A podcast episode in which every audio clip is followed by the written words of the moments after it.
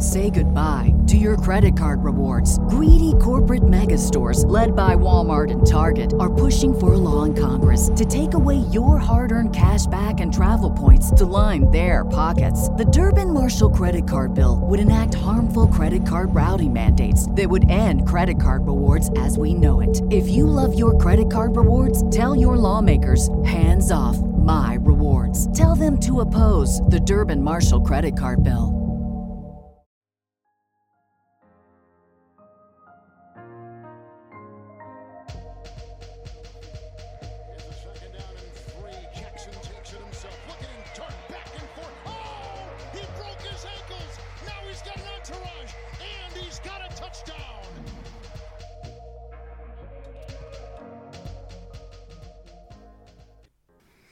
Hello, and thanks very much for tuning into this week's episode of Huddles and Stout. Episode 15, Season 2. We're heading into week 13. Now, we did touch upon the fact that last week while recording, the Eagles were due to play the Chiefs, followed by the Bills. Mm-hmm. And results would pretty much dictate our attitude uh, for this podcast, and it's going to be quite a quite a nice listen, I think. Uh, we're jovial to say the least. How are you, Rocky? Pretty good. Yeah, if if you'd asked me two weeks ago, I would have said the likelihood was that we would um, probably be in a bit of a somber state. You know, playing the Chiefs and the Bills, the opportunity is there for a double whammy of losses. But um, as we'll talk about in a little bit, the the Eagles did what they do best. They held on and they really made a young man in County Cavan, Ireland, very happy and all of the kids in the hospital, but uh, but me especially. Anyway, uh, moving on, I suppose. Yeah, look, we're to go around the ground shortly, and we'll have fourth and goal, and then we'll obviously do previews for week thirteen. It is a bit of a buy Mageddon. There's a there's a lot of teams on the bye this weekend. So, look, without much further ado, the Sasquatch stat this week. Just kind of basically wanted to highlight what he's done for the game uh, or what he's done in his short career. I suppose fewest games to 5,000 rush yards by a quarterback. Mike Vick, 104. Lamar Jackson, 82. Um, Lamar is phenomenal. The scores from week 12, I suppose obviously tonight to come is Bears Vikings. So we won't score for you for that. But kicking off with Thanksgiving Turkey Day football. Packers upsetted the Lions 29 points to 22. Commanders f- were abysmal against the Cowboys 45 points to 10. The 49ers overcame the Seahawks 31 points to 13. Our first ever Black Friday game, the Dolphins uh, put to bed the uh, the lackluster Jets. Saints overcame the Falcons 24 points to 15. Steelers overcame the Joe Burrowless Bengals 16 points to 10. We'll touch on that maybe later on. The Jags overcame the Texans 24 points to 21. Colts overcame the Bucks 27 20.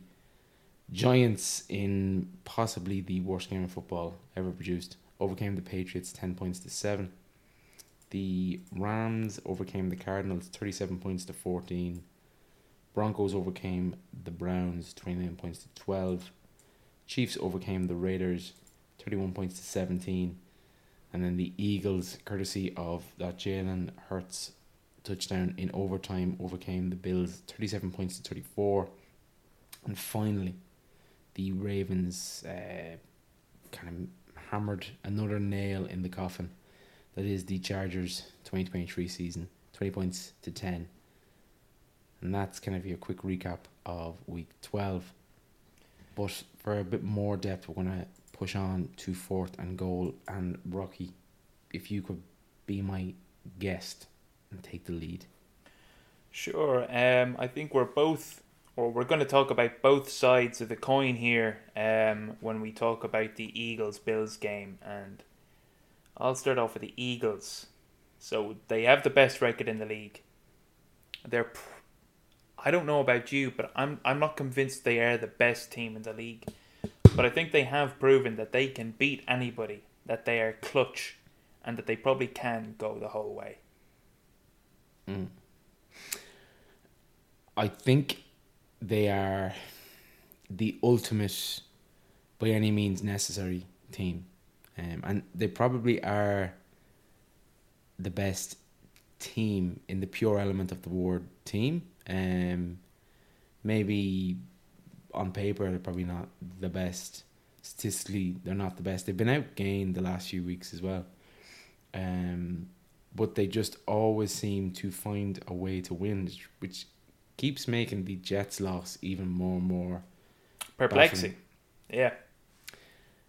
But I just think Jalen Hurts is pretty much on his way to an MVP, uh, and that might be biased, but I think it's hard to disagree with that. I don't see anyone taking it off him. Um, AJ Brown has had his, his patches. The O line seems to go from strength to strength. Um, be that kind of brotherly shove, tush pushes, making holds for the run game, or then even just finding a way to just get the perfect amount of blocking uh, in the crutch moments.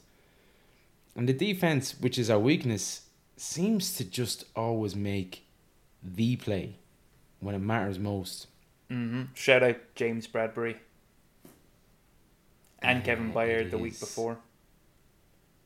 Yeah, it is hard to like find a reason to count against them. Um, now, look, they still have the 49ers to come and then the Cowboys. We're probably going to split with the Cowboys. Just it's divisional. It, it just always tends to manifest itself that way. And the next game is in Dallas.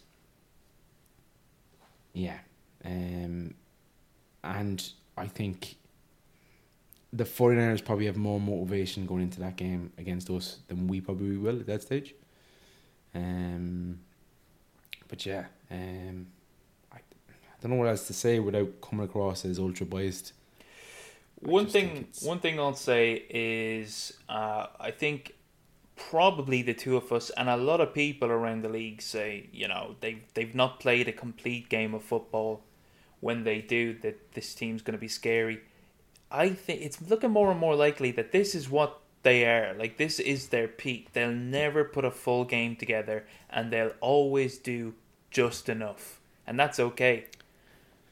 The, I think ultimately for the Eagles to put up a full game, uh, a full game, or the twenty twenty three iteration of the Eagles, they have to be pushed to their absolute limits because they are a find a way team. So it's gonna have to be just met by a team having their best performance.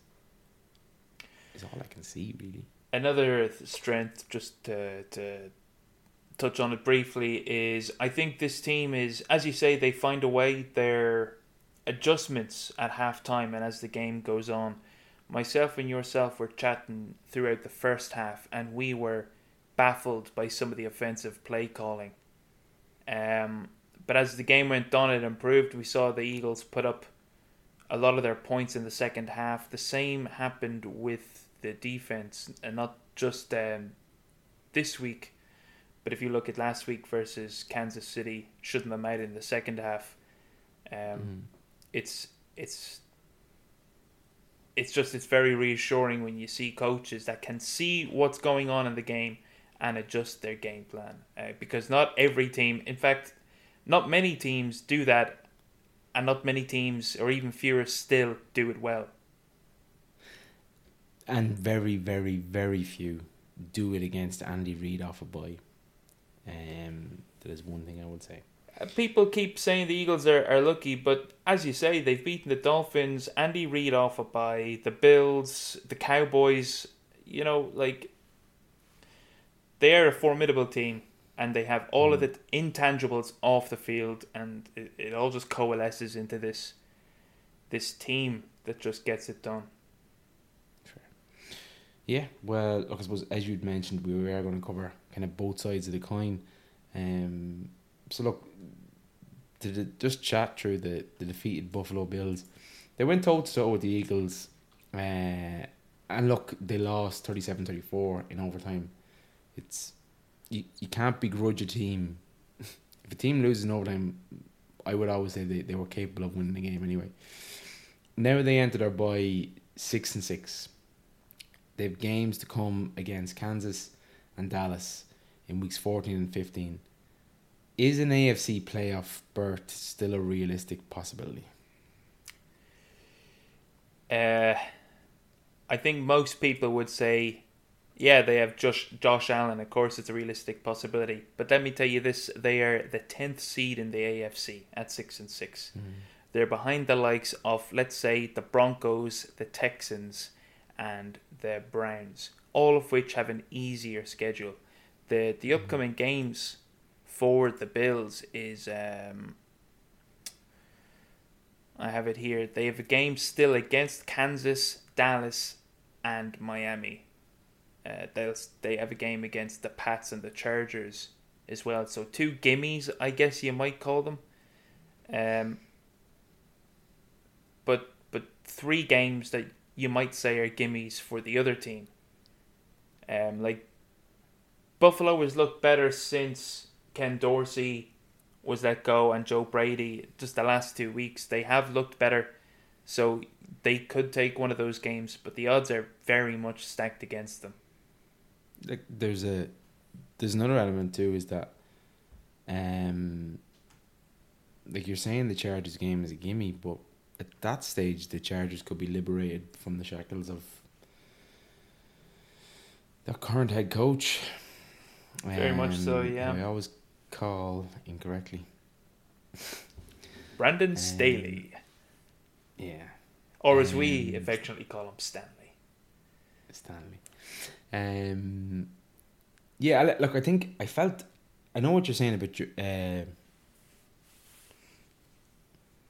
about Josh Allen, but for me, he wasn't the fault last night. It was a beat up defense which did a great job, but ultimately came up short. And like, I, I don't think you'd really fault much about Josh Allen's play last night. No. No, um as you say, like he was carrying the team on third third down. Uh some of those scrambles. Uh if you look at uh, the Eagles safety Reed Blankenship, he was battering Isaiah Pacheco the week before. But when he was trying to make open field tackles on Josh Allen, Josh Allen was just dancing around him or bulldozing through him. Uh, so he did what he needed to do. As you said, the defense. I actually thought the Bills' defense did an okay job in that they were down there. I think their cornerback one and two, and still the Eagles certainly you know had some big plays, but they didn't destroy them over the top. Um, but uh, yeah, I, I don't think the loss is on Josh Allen. Like it came down, they scored a field goal on their first possession in overtime. A lot of the time, that'll get it done. Um, it's it's the bounce of a ball, really. And the go ahead score with how much left in regulation? Before the Jake Uh, field goal. Sub two minutes, yeah.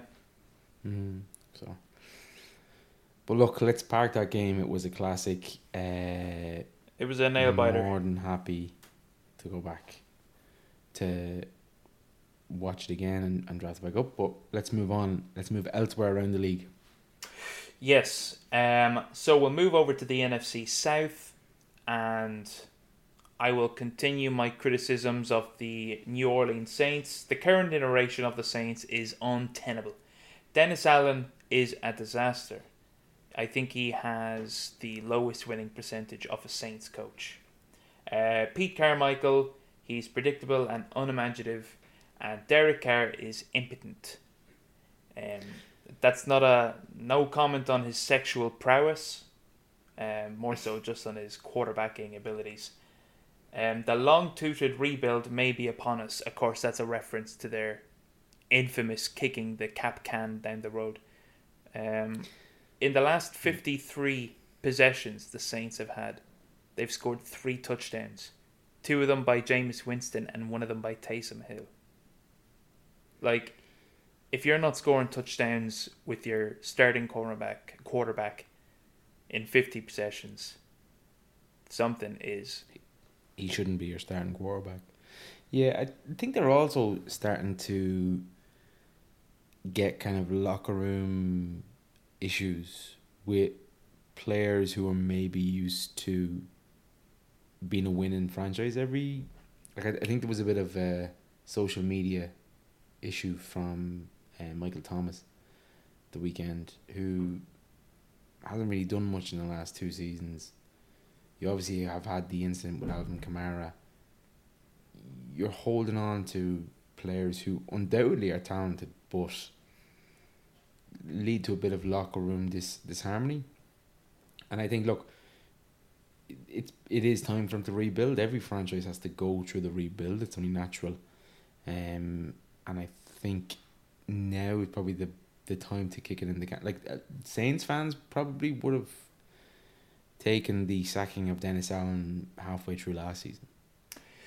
Um, before before we go on as well, I just I we should note that we're not uh, discounting that they have suffered some bad injuries. We're we're sort of talking about the structure of the coaching Mm. staff and their philosophy.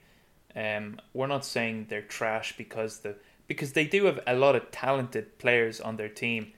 Um, Marshon Lattimore, one of the best corners. I know he's on IR. Very, I think Mhm. he went on prior to this weekend. Uh, Paulson Adebo, he's having a, a stellar season. Um, two household names in well, Tyrann Mathieu certainly, and, and Marcus Maye, like good good talent on the defense. As you say, Alvin Kamara, Michael Thomas. You know, Chris Olave maybe should have won Rookie of the Year last year. mm. So it's it's just puzzling how this team looks this bad. Yeah, yeah. know, I'm, I'm not. I'm not denying that. Yeah, yeah. And like the drop off, like Derek Carr did not look this bad in Las Vegas last year. No, I'm this agreed. is um Under now, oh, not Gruden. Sorry. Um, name escapes me. McDaniel's. oh yes, we know him. who is is now sans a job, so kind of tells you all you need to know. Yeah, look, in, in short, they need a rebuild. They need a head of, need a change of kind of coaching structure.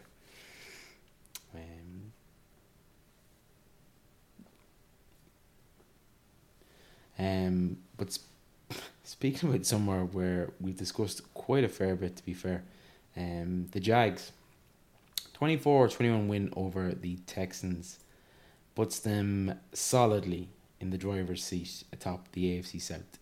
Now 8 and 3. Do the Jags have the talent and a favourable schedule to ascend to the AFC's number one seed, one seed by season's end? And I, I feel like this is a side we flip flop on, a weekly basis depending on the result. It's phenomenal. But look, it, it was a big win. Um, it was a good performance by CJ Stroud. Uh, Texans played played a good game, and the Jags had just enough. I think Trevor Lawrence also kind of was putting up some big chunk plays. It wasn't this dink and dunk he's been playing in recent weeks. He looked a lot better for me, albeit against a very young Texan side. But uh, yeah, what say you? um, on their chances for the number one seed. Um, I think they is that is that what you're asking, or just about their their Mm. progress in general? Um, Yeah, but- I think they, they certainly have a good chance. Like they are a, a relatively balanced team on both sides of the ball. Um and they're as you say or as I think you said, their their schedule is is fairly relaxed now going forward with games against I can, I can read it to you. read it to me because I have them but not in order, so continue. So a Burrowless Bengals, Yep. the Browns, who are PJ Walker led. Yeah. They've a difficult matchup against the Ravens. They then face the Bucks, the Panthers, and the Titans to end out the season. It's a very favourable draw. Yes, uh, if you asked most people, most pe- if you asked a thousand people, most of them, probably nine hundred ninety, would say they'll go one and five there. The five and one, I should say. Sorry, five and one. Whereas if you look at the Ravens schedule, Rams, Jags, 49 they're obviously in a bye this week. Rams, Jags, 49ers, Dolphins, Steelers. They're all losable games, with the exception of maybe the Rams. Yes, yeah, They're all potentially losable games. yeah. Um, look, the the the the potential is there for them to to for the Jags to win the remainder of their their schedule, but um, I, something that this point is kind of talked about a little bit, but what is kind of overlooked as well is that the Chiefs have the same record now as the Jags. They've not looked like the offensive powerhouse of old, but the Chiefs last six games, okay? Um, Yeah. as you say, the Burrowless Bengals, the Green Bay Packers, who may be on the upward trend, the Raiders, the Chargers, the Patriots, and the Buffalo Bills. So, like a similar schedule in terms of uh, difficulty, probably a little bit easier, and the Chiefs have the tiebreaker over the, the Jaguars because they played them early in the season. Season. Which which Yeah. what it might all come down to. Um, but look, the the Chiefs aren't the unbeatable team like we've seen the last couple of years, so I think the the the Jags will need to win that game against the Ravens. Fair. I think that's what it all depends on. I just, I just, I see this iteration of the Chiefs dropping potentially two of those games. Like I think the Bills have nothing to lose. Look, the Bills will be desperate. Absolutely, they will be playing, fucking like a, a cornered dog, you know. So, hmm. And as you say, yeah, like the Chiefs' offense, it's not what we say or what it has been, and their defense has been it. But you know, they could drop against the Bills. We saw the Raiders play them fairly close in the first half. You know, you never know. They could drop two games there. Um, Well- tip on, I think, to uh, the Steelers.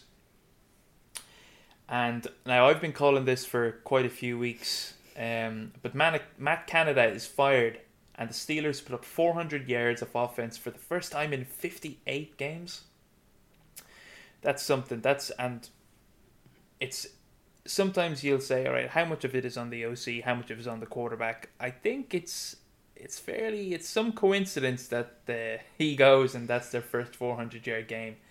Um, but I'm gonna ask, and we won't get too deep into any of these, but having a look around the league and what other personnel might be holding back their team or particular units on their team. So I'll go first to give you a flavor. I've I've done up a list here. Uh, let me think. Let me see here. Uh, uh, for example, and some of the names we'll say here that won't be all on the same level. For example, I have written down here, um, Brian Johnson for the Eagles OC. Um, I I complimented his adjustments, but in the first half it was an it was an ugly half to to to watch. Um, whereas you might go and look at uh, the Chargers and Brandon Staley. Now he's the head coach Just- and not the defensive coordinator, but he's a defensive. He come he was Mind. yeah he was formerly a very highly tutored DC or defensive coordinator for the Rams for a number of years, and he's come in and he's the defense has regressed. Do you potentially look at someone like Eric Bieniemy in Washington? Like, I know there's it's a talent issue there, but to be four and eight with this offensive genius, he's been so labelled, and I'm just looking through their scores. They've they they have put up points on a few occasions, but like you look at like fixtures against the Bears where they conceded four, they conceded forty and put up twenty. Um, they played the Eagles twice on both occasions. Mm. And played them tough, rather. yeah. Um, Yeah, the enemy, I suppose, is a candidate, but like for me, what would have led the Commanders is Jack Del Rio, which they correctly, I think, um, let him go prior to this weekend. Um, an example I have, and again, we're a day too late of this recording, is Frank Reich, who has Yeah. sadly gotten the boot from the Panthers. the apparently the fourth shortest tenure as a head coach. Um, but just just so we're not touching on the low hanging fruit and going after head coaches, um, there's a few position coaches as well that I have kind of pointed out. I mean, like we already mentioned, Pete Carmichael, the OC of the Saints. Um, I think Aaron Glenn, he's the defensive coordinator for the Lions.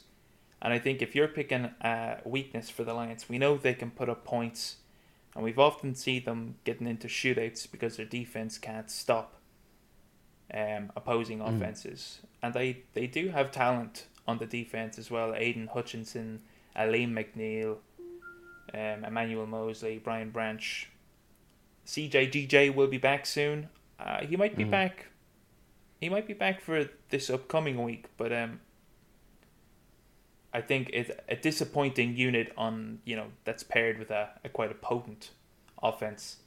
Uh, the 49ers, Steve Wilks, there were concerns through through that uh, three game skid that he was he was holding them back. Um, an interesting one I read was Bobby Johnson. He's the O lines coach for the New York Giants. He was previously the O line coach for the Bills. Obviously, he came over with uh, Daboll. But uh, while he was with the Bills, they were in the bottom half of the league in pass blocking, and they're now amongst the top 10. And since the Giants, you know, we, we've seen since Joe Schoen's come in, they've brought in a dozen different names to see if any of them sticks, Mm. and none of them have. We've seen Evan Neal, like, just not not develop at all. In fact, he's looked. You know, this was a player that was taken fifth or seventh, fifth, I think. Um, and he's looked like a below replacement guy. The same with John Michael Schmitz. He's the center they drafted this year. Looks very poor. Um, Nathaniel Hackett for the Jets. I don't think much more needs to be said there. Um, Fair. Yeah, fair. and maybe Kellen Moore for the Chargers. Just slightly disappointing on that Charger with Justin Herbert. Yeah, and and yeah, plenty of options. Um, it's probably a franchise we missed out, but we're going to give them their own segment right now.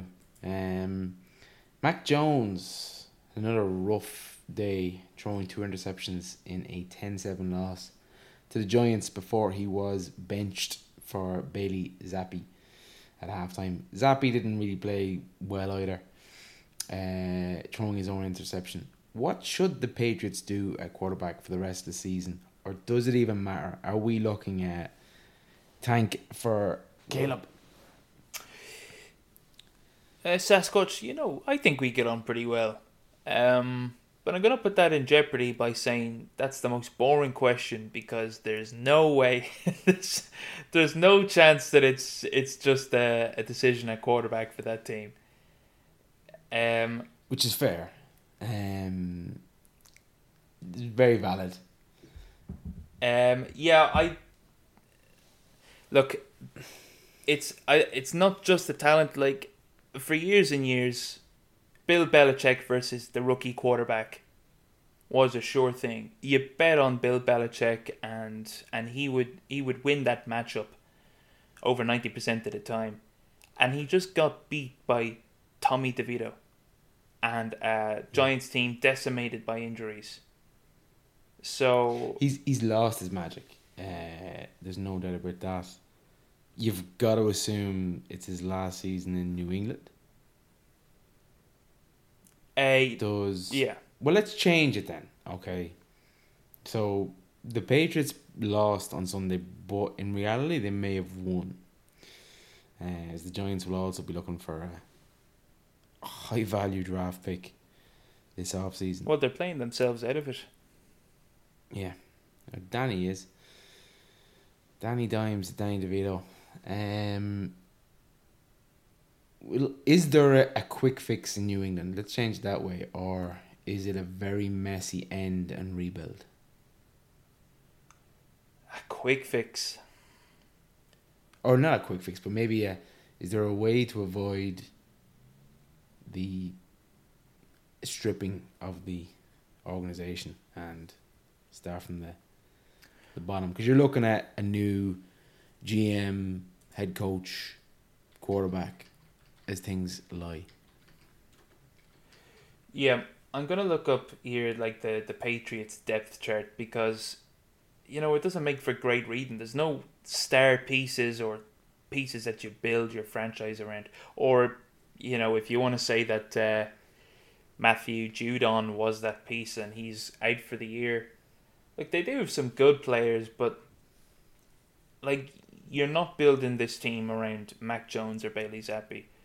You know, besides them being poor quarterbacks, it reports are coming out constantly that the, the locker room is lost. Um, their running back room of Rhamondre Stevenson, Zeke, Ty Montgomery, JaMycal Hasty, like all just guys, and a lot of running back rooms there, but nothing there. Their wide receivers, DeVante Parker, Demario Douglas, Kayshon Boutte, Tyquan Thornton, just guys. Um, or Juju uh, Smith-Schuster, I should say as well. But again, he's if he's your number one, you're not doing so hot. Um, No, I think he's become a guy very quickly. yes, uh, tight end Hunter Henry, Mike Gesicki. Yeah, maybe that's not bad. Um, but if, and I suppose maybe that's a good um. It, it does epitomize what the, the Patriots are a really slow, lumbering offense. Like, there's very little flash and it sort of matches there. Even though Mike Gesicki is more of a downfield sort of a tight end, but um, like their offense, there's nobody you would like. There's nobody you would pick on that team if they if if somebody said you could pick one player on that team to have and add to your team for free, who would you do it? Like, there's there's nobody there you could massively improve your own team. Um, they have some pieces on defense, but like when your offense is that pale and bare, like there isn't a quick fix. Um, and sorry, I know you pivoted off the quick fix, but I just I can't see anything but a couple of painful years for the Patriots coming up. Fair. Uh, that's all needs to be said. Now I think we said that about the Seattle Seahawks uh, before last season, and they, Yeah, well, I'll, I'll park my feelings of being assaulted. Uh, we'll uh, we'll deal with those off air. I said moving on. Okay. Are the Rams going to make the playoffs? Um, they thumped the Cardinals. They're a game behind Seattle in the wild card race. Um, uh, behind Seattle and the Vikings, and four of their six last remaining games are very, very win- winnable. So their last six games are, if I can find them here. Ooh, are I, I, I kind of find this game, this question kind of boring. You know? see see what I have to deal with, listeners. This petty man. Uh, so the Rams' last six games, the Ravens and the 49ers are obviously the two of the six that are going to be tough sledding. Um, but they're now facing the Browns, tough defense, but certainly winnable. The Commanders, the Giants, and the Saints. Three very winnable games, particularly that we we've seen um, Matt Stafford kind of reconnect with uh, Nacua and Tutu Atwell. The, yeah, and, and look, I suppose just when you flag the Seahawks, I just a quick look at their schedule. Their next three games are brutal They are awful.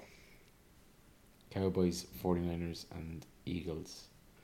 Um, yeah. So Um, very possible for the, the Seahawks to fall out. Um, I suppose the tough thing is Yeah, look, they haven't been they haven't been the team they were last year. Gino has kind of maybe reverted to type, last year being the anomaly, um, and I think we were actually right about the Seahawks all along. We were just a year too early. Yeah, I think so. Um, I think they, if we were to look at the Vikings' schedule as well, they have two matchups against the Lions, but then four games against the Bears, Raiders, Packers, and Bengals. So there's an excellent chance that Minnesota stays put and keeps their wildcard spot. Um, and so the Rams would sort of be battling the likes of the Packers and the Saints for that uh, that last spot there. Um, let me have a look at the Packers' schedule actually now. They too have quite an easy schedule. Kansas and the Vikings, and then games against the Carolina Panthers, the Bears, the Giants, and the Bucks. So I think as the season winds down, we'll see a bit of a battle between the Rams and the the Packers for that last spot. Yeah. Um, it's it's difficult to call. Um, there's a number of positions are difficult. Like you know, were it not done by division, your top three sides in the NFC are probably Dallas, San Fran, and, and Philly. Outside of that, it's a little bit more difficult to piece together. I think you you, you well, sorry, I should put Detroit in that as well. You know your top four teams anyway. NFC South is a case of somebody's got to win in terms of a division. Mm. Um, so I think you can rule a rule a line of a second team coming out of the NFC South. NFC North, as we touched on, maybe the the Packers, um, maybe the Vikings. But outside that, the the NFC is bereft of challenging sides. We might So- uh, we might have the debate come up this year again um, about division winners getting into the playoffs with a losing record. Yeah. And whether it Yeah. should be a, you know, a- winning record has is, is mandatory to get into the playoffs. Yeah. Uh, we can talk about it if it comes up. Fair, yeah. Um, what I suppose speaking of besides trending, um, the Broncos have won five in a row. Um, after knocking off the Browns, twenty nine points to twelve, and I don't know if, if any of you seen it or if maybe you're watching Red Zone. Their opening drive was a real kind of statement of intent against the Browns last night. Is it time to believe in the Sean Payton and Russell Wilson partnership, or is this just a case of Sean Payton maximizing Russ Wilson's trade value? Ooh. Um. Yeah, it's a tough one. Like obviously the the progression has been steady. He has been getting better. I I'm like I I think we talked about this last week and we said that um you, you have to attribute a lot of this to Sean Payton because Russell Wilson had an entire season with Nathaniel Hackett and we didn't see any sort of progression. Um, We yeah. but it's, you know, I don't think he is. You know, he's not lighting the world on fire. He's, in fairness to him, he's completing about seventy percent of his passes, or over the last five games he has, and it's just under that for the season. But um, it's a bit of a tag team between Russell Wilson and the defense. Like they're fourth in the league in turnover differential. Like they are giving Mm. Russell Wilson the opportunity and taking the opportunity away from opposing offenses. Um, yeah, you, you sort of framed that question about um, just maximizing his trade value. Is is this a conspiracy theory brewing? It's it's, it's slightly tinfoil hatty. Um, I yeah, it is slightly tinfoil hatty. All right. Well, what do you where do you think honest. they go then? Uh, drafting, or you think there's a, a quarterback out there that they want? Don't know. I don't know. I just know it's a monster contract to be tied into. Um, I think it's a difficult situation for Sean Payton. Um, and I think you were kind of a enough games in the opening stanza for him to try and work Russell Wilson out, and then, as you said, look, he's not setting the world alight. He's kind of avoiding. He's avoiding losing more than winning games at present for me. Yeah, um, I'm just looking at his contract. Um, yeah, he'll he'll next year he'll have a dead cap of 85 million. So like the year after it'll be 50 million, which is a lot, but we've seen dead caps off of that um, being eaten. There's actually a potential out of the contract after 2025. So in terms of maximizing his his trade value for a tinfoil trade, I was toying with the idea of uh, Kyler Murray because I think I think it might be smart for the Cardinals to move on from Kyler and draft one of the top tier quarterbacks and use the picks for Kyler to, to round out the roster. But the Broncos don't look like a, a landing spot. No. Um, but again, I wouldn't be surprised to see the Broncos draft a quarterback because they might want to, to use that potential out after the 2025 season. Like Russell Wilson is he's 34 years old. Mm. Actually, he's 34 years old and 6 days. So happy belated birthday to uh, Russell Wilson. Um so yeah, I think I think he is their quarterback for the next two and a half years. Okay. Okay. And do you believe in the partnership? Yeah, I do. I have to. Like I, we've seen the progression.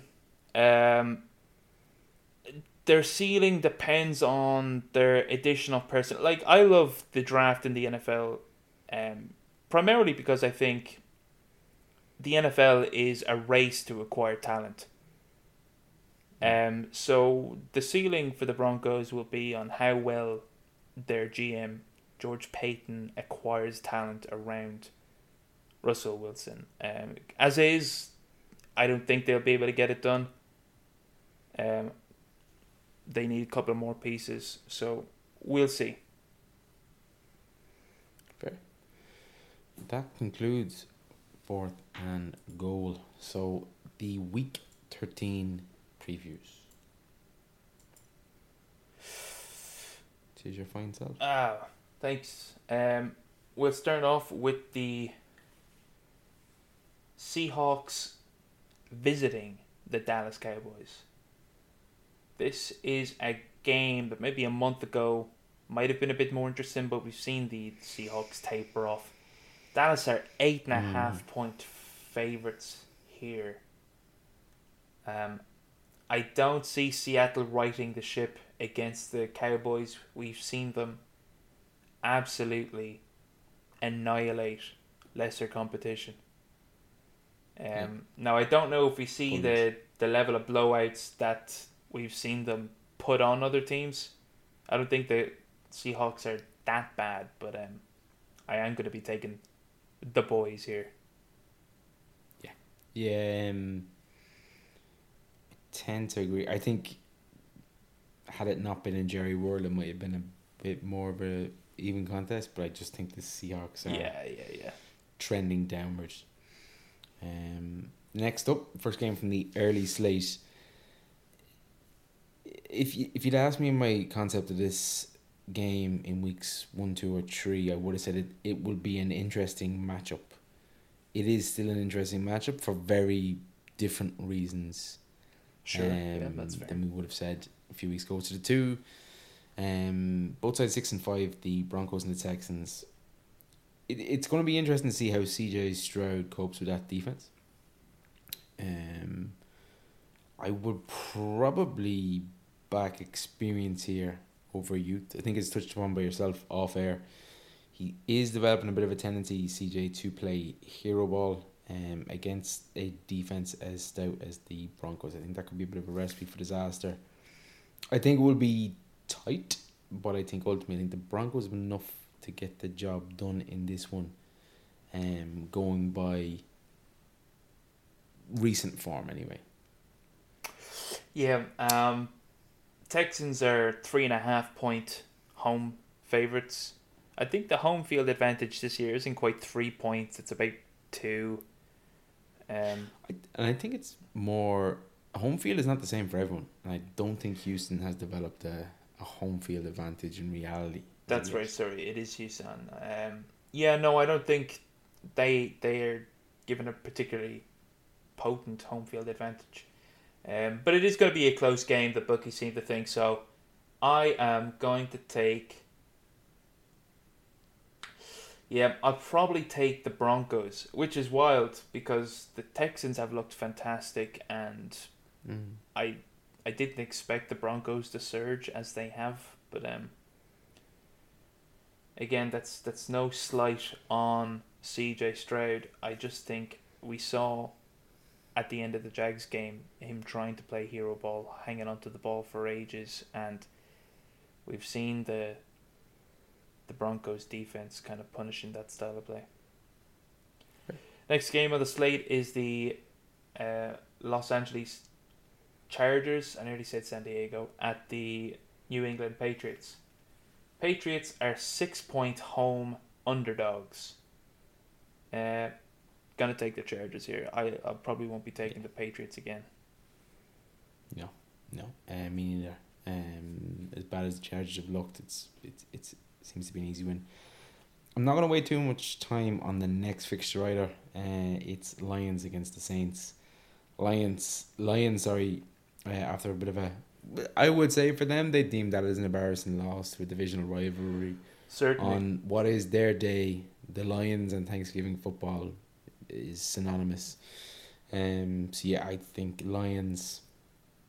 I know they're traveling down to New Orleans, but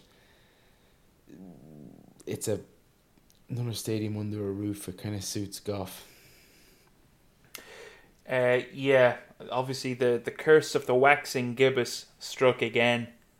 Um, And as you said, yeah, very much uh, an embarrassing loss for them. So yeah, I expect they'll come out here because they, they fancied themselves in that top tier and they just haven't been able to hold that together. So I do think they'll come out with something to prove. Um, particularly because, you know, if they drop another game or two, they have an easy schedule, but if they drop a, a game or two, the Vikings are right behind them. So I do think Mhm. they're playing with, you know, the slightest touch of of urgency. Urgency. Uh, the next game, the Falcons at the Jets. Jets are two and a half point home underdogs. We saw Arthur Smith finally use Bijan Robinson, and it sort of paid dividends for him. Um, assuming that he's going to call his offense similarly against the, the Jets, uh, like I, ha- I have to take the Falcons. Like their their skill position players are probably among the best in the league. Mhm. Yeah, I tend to lean the same. I think the Jets are just abysmal to watch. Um, the defense, look, don't wrong, is phenomenal, but even they must be losing heart um, at a rate of knots. Yeah. Giving up, imagine conceding a touchdown on a Hail Mary attempt. Uh, beggars belief. It's up there with the butt fumble and most embarrassing plays in New York football history, and there are quite a few. Next up, Cardinals Steelers. An interesting match. it- It'd be interesting to see if that offensive trend uh, from last week carries Mhm. over. The other thing to, to kind of obviously just flag is while while the yardage was certainly up, the points still weren't. Uh, so still only was it sixteen points in the weekend. Um. So look, the the Cardinals are. I don't know if you call them frisky, but they're scrappy. Um, and the Steelers just aren't putting up a whole heap of points. So I'll back the Steelers, but I ain't interested in a point spread for this one because it could be the smallest of margins. All right. Well, I won't tell you the point spread then. Um, but I agree with you. Steelers here. Um, Yeah, fair. Next game is the Colts at the Titans. I always love the Colts Titans game. I always think they're they're pretty spicy. Always seems to give you something, doesn't it? Yeah, it does. Yeah. Um, Colts are, I should say, Titans are two point home underdogs here. Uh, Colts look decent. Um, Yeah. seem to be able to. Shane Steichen, I think, is doing a really good job. And you said it last week that maybe he should be getting a few whispers of Coach of the Year. Um, he's certainly doing a good job with what he's been given. I'll take the Colts here minus two, even though I, you know, if I had to pick an AFC team to root for, it probably would be the Titans. But I just don't think they're a strong team this year.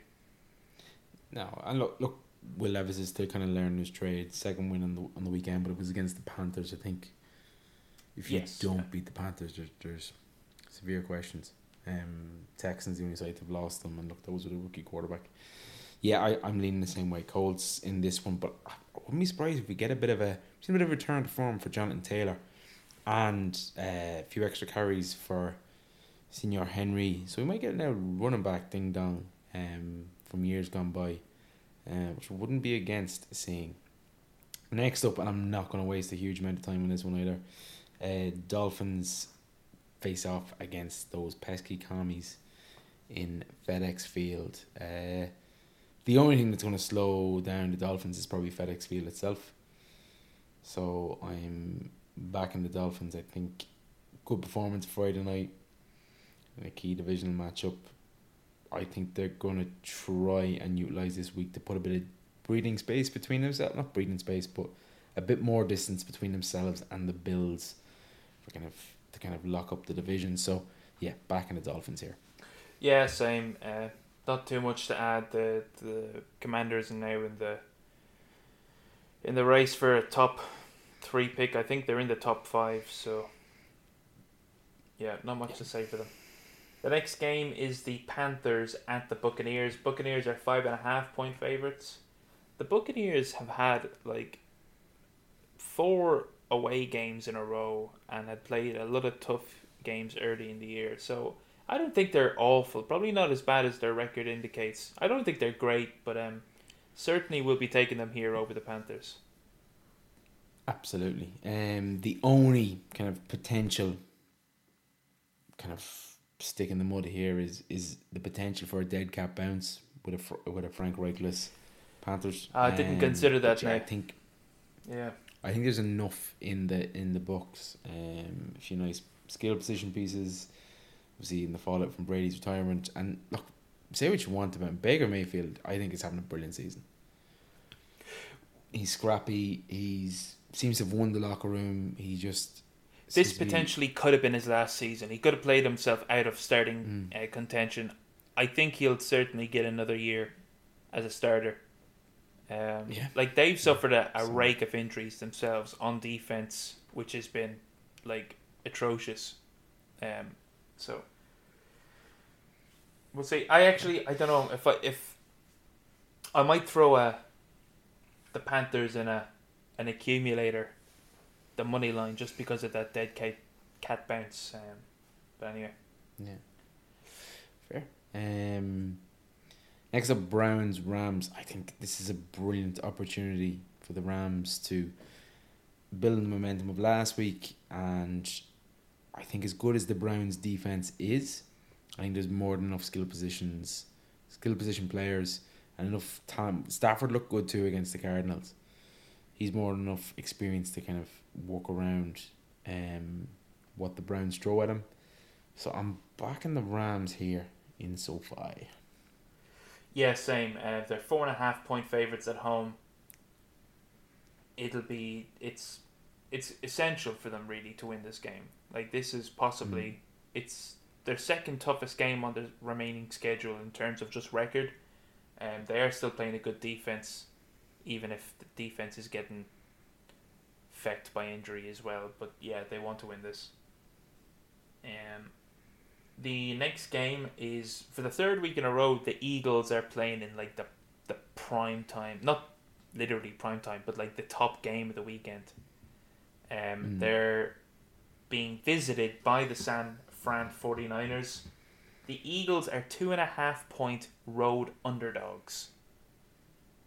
Um, I I do think the the 49ers are a, a better team on paper, but I'm taking the Eagles plus the points here.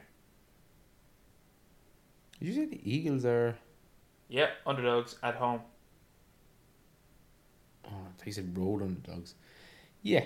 Um, Maybe I did. Sorry, No, you're fine. I just thought I had made a mistake. you don't make mistakes. Um, Yeah, look, I, I think it's hard to to back against the Eagles. Just as we discussed earlier in the show, like they just are the ultimate find a way to win side. Um, I think Lincoln. I think the Linc might be a bit of a cauldron, um, on Sunday evening. I think there's there's a bit of bad blood still from the NFC Championship game. Ultimately, the 49ers are the ones with the kind of bulletin board, the extra motivation, uh, and they have looked good in the last few weeks.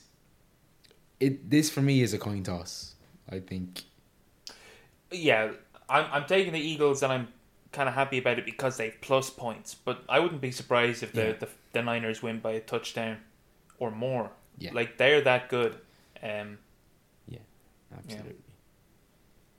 Yeah, look, it's it, it could very well be another preview of an NFC Championship game as well. Yeah.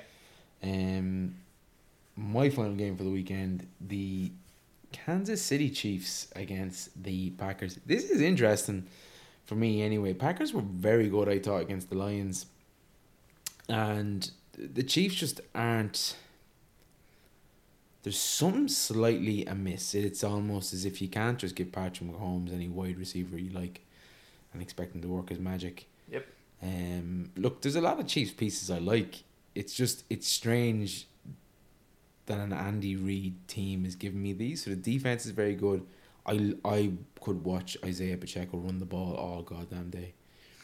He just runs so angry. Um, I think the Chiefs are going to win it, obviously, but I think it's going to be tight. I think Jordan Love is is quickly is kind of having had a rough kind of mid season. He's kind of progressing towards securing an, a contract extension.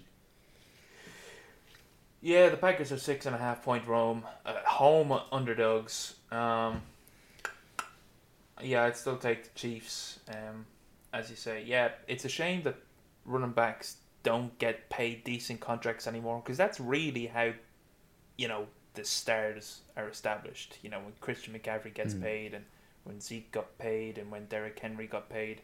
Whereas I can only see Pacheco getting a modest contract and If that, yeah. yeah. Um, but I'll, I'll take the Chiefs here. The final game, again, could have been so much better if Joe Burrow was healthy, but it's the Bengals visiting the Jaguars. Jags are eight point favourites at home. Again, not a lot to be said. Uh, Jake Browning didn't do a huge amount for me, so I'm going to be taking the Jags here. Same. It's it's you, you you've kind of ri- you kind of write off the, the Bengals You do, without unfortunately. Burrow anyway, and they had a disappointing kind of start to the season with Burrow. So Zac Taylor kind of the same. is 4 28 and 1 when Joe Burrow isn't playing for him. What's Bill Belichick without Tom Brady? Uh, not good. Four and one hundred and twenty. Uh, I'm jesting.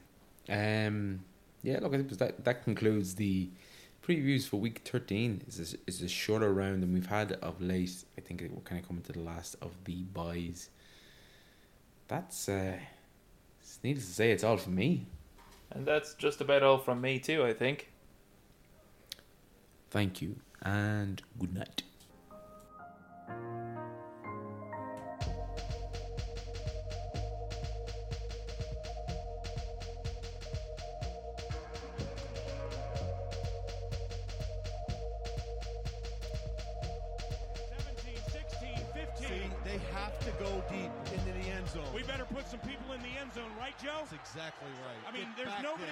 Inside the 10. Get back, Here it is. The season's on the line.